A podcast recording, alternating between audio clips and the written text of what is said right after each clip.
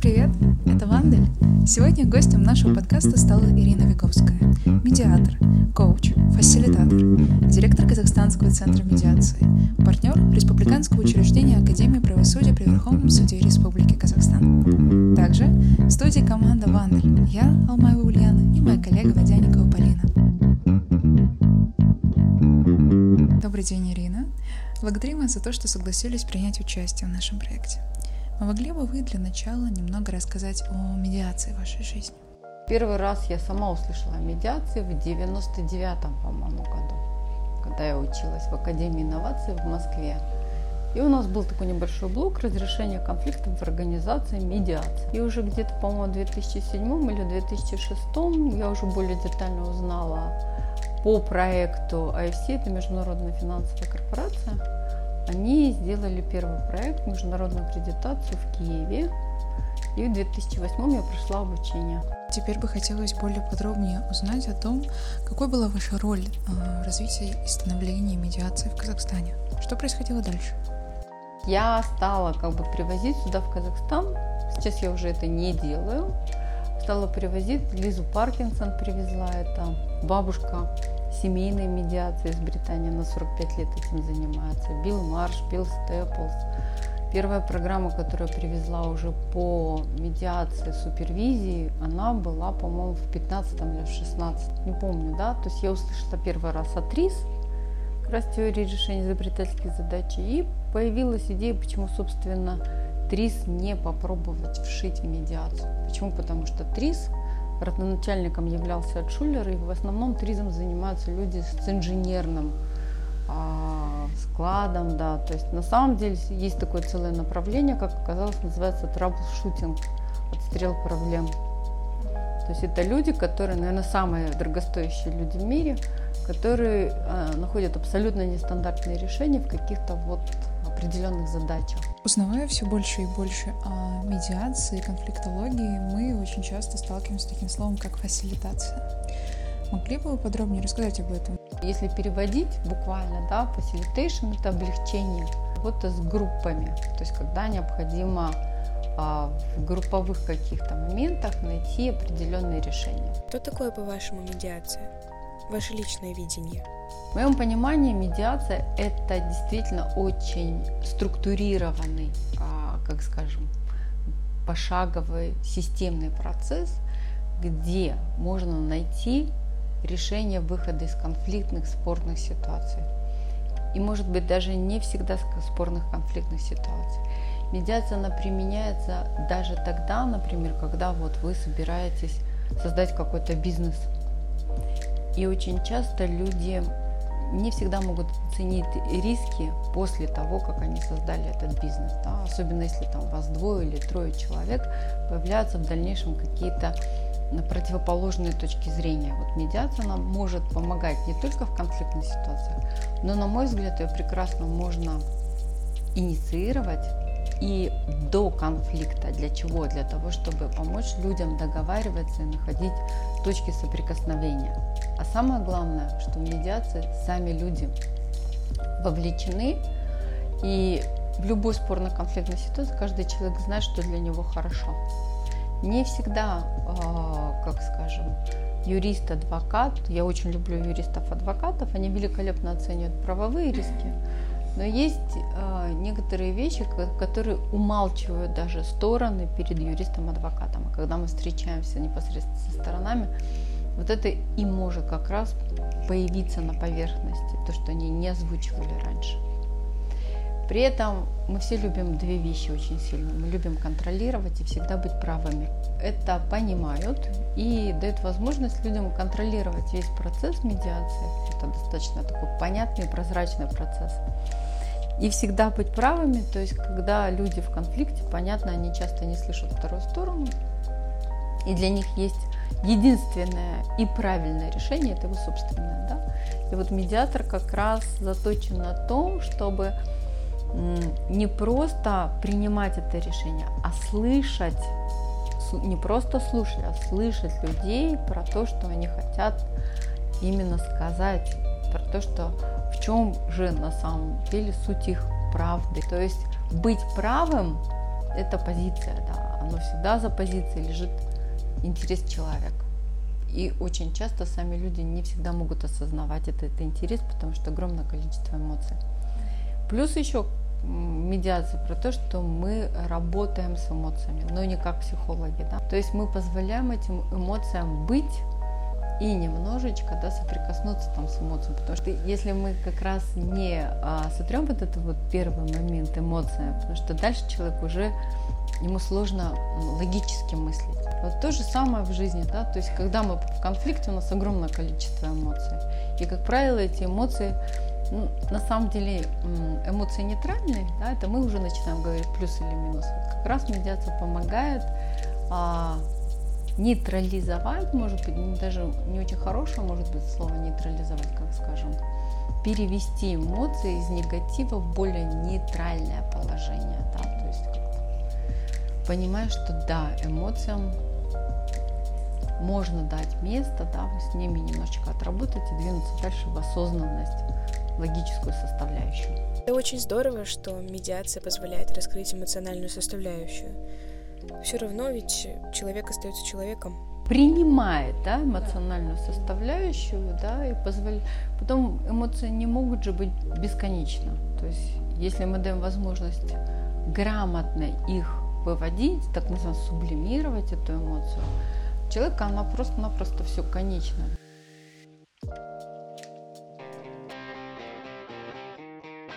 Команда Вандель благодарит слушателей и подписчиков проекта. Узнайте больше о медиации в наших социальных сетях – Инстаграм, Телеграм и ВКонтакте. Я думаю, вы с этим сталкивались, что при поверхностном соприкосновении с темой медиации у людей часто встает вопрос о преимуществах и недостатках медиации перед судом. Можем ли мы говорить об этом? Ну, это два разных процесса. Надо быть абсолютно честным, и э, нужно понимать, что есть э, споры, когда человеку нужно идти в суд. И это напрямую показано, и не нужно заменять такие процедуры, да, там, допустим, какими-то альтернативными. То есть мы четко понимаем, что человеку по закону нужно получить решение суда. Просто можно взять по фактам, да, то есть если судебный процесс в большинстве своем открытый процесс, то медиация конфиденциальный процесс, да, и, как правило, закрытый, недоступный третьим лицам. А в медиации выносят решение стороны, в суде выносят решение судьи. Только вот с точки зрения вот таких фактов, а, да, их можно как-то сравнить, но с точки зрения именно нюансов, я считаю, что ну как вы сравните, да, что лучше, там, мужчина или женщина, или там солнце или луна, день или ночь. Почему? Потому что сами системы разные. А на ваш взгляд, нужна ли медиация Казахстану? Абсолютно. Просто медиация является альтернативный метод да, разрешения споров. Человек должен, должно быть право выбора идти ему в суд, идти ему в медиацию, либо в партиципативную процедуру, либо в какую-то переговорную процедуру. А, и здесь, как бы, естественно, у людей должен быть определенный выбор. Вопрос второй, что он должен быть осознанный. Да, вот как раз про слово осознанности хотелось бы поговорить, потому что когда мы разрабатывали концепцию своего подкаста, понимали, что есть сейчас какой-то определенный тренд на осознанность, а осознанность и медиация, они неразрывны друг с другом. И в связи с этим хочется спросить, насколько осознанно, так сказать, наше население сейчас, готово ли оно использовать этот альтернативный вариант решения своих конфликтов, то есть медиацию. Скорее всего, сейчас идет период становления осознанности, да, воспитания сознания, что вот есть такой институт, к которому можно приобщиться, использовать и так далее. Замечаете ли вы интерес к медиации? Если да, то как он проявляется? Интерес, естественно, есть. Во-первых, ну, наверное, первое, опять же, по фактам. То есть стало больше обращений. Если раньше огромное количество медиаций, особенно в 2008 году, я даже не говорила слово медиация еще, когда не было закона. Просто не пугало да, людей страшным словом медитация. Если говорить по другим критериям, а, возвращаются клиенты. Ну, не физически, а, скорее всего, юридические лица, да, то есть которые когда-то попробовали 5 лет назад, попробовали процедуру, они через время могут опять вернуться. Это тоже показатель того, что а, понимание есть, что это работает. Мы много говорили сегодня о преимуществах медиации, но все это сложно осуществимо без медиатора, без медиатора-профессионала. Какими, на ваш взгляд, личностными и иными качествами обладает настоящий специалист в сфере медиации? На мой взгляд, человек вполне, если у него высокая степень осознанности, и он умеет ассимилировать, то есть, в принципе, любой человек может быть медиатором. Хотя нет, наверное, оговорюсь. Почему? Потому что есть акцентуация характера. А, и простите, да, допустим, с определенным складом характера человек ну, не может быть медиатором. Согласно закону о медиации в Казахстане, осуществлять деятельность медиатора на непрофессиональной основе могут э, лица, достигшие 40-летнего возраста и состоящие в реестре непрофессиональных медиаторов. Как вы считаете, возможно ли практиковать медиацию раньше? Вы можете не быть профессиональным медиатором, но разрешать споры, используя те навыки, те компетенции, которые даются в программе, обучающей программе. Вы можете использовать даже один или два инструмента, но если это вам помогает в разрешении споров, ну почему, собственно, нет? Есть же целое направление, там, школьная медиация. Вот здесь ограничений, на мой взгляд, нету.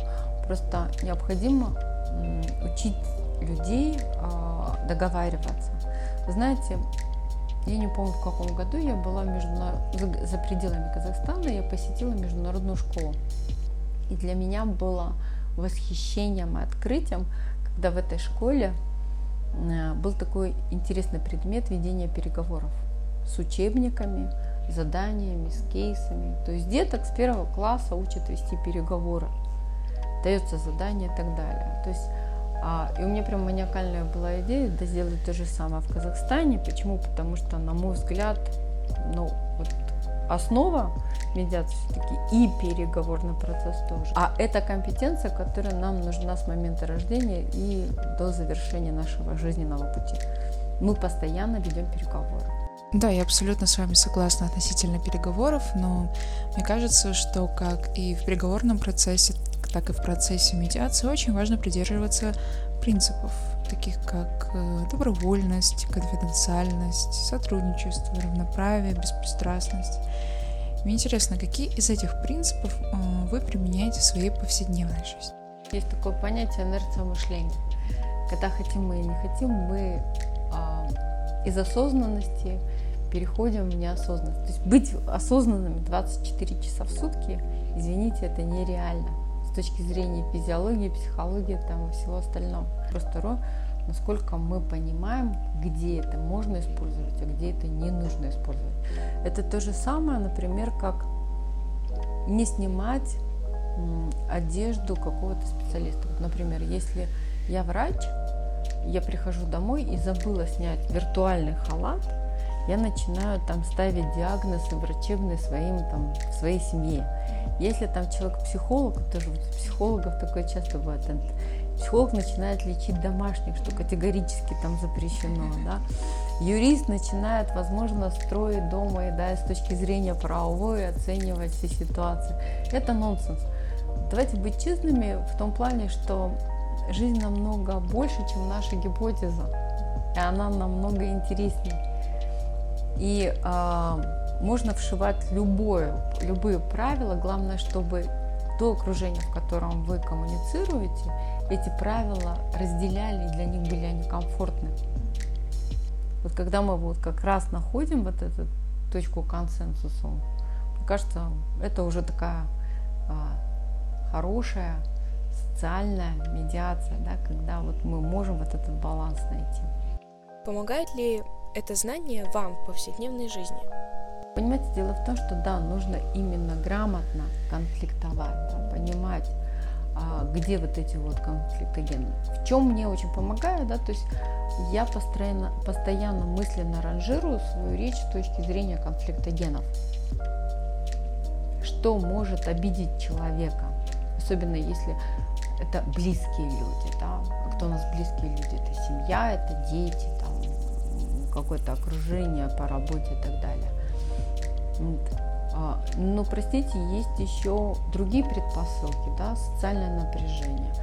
Опять же, а, вот если мы опять в очередном локдауне, мы никуда от этого не денемся, когда есть вещи, которые на нас влияют очень сильно. Да? То есть это опасения, это какие-то другие нюансы, которые накапливаются и могут, если не понимать, как это сублимировать, то есть как это выводить, естественно, это могут быть как взрывным механизмом, который может привести к конфликтной ситуации.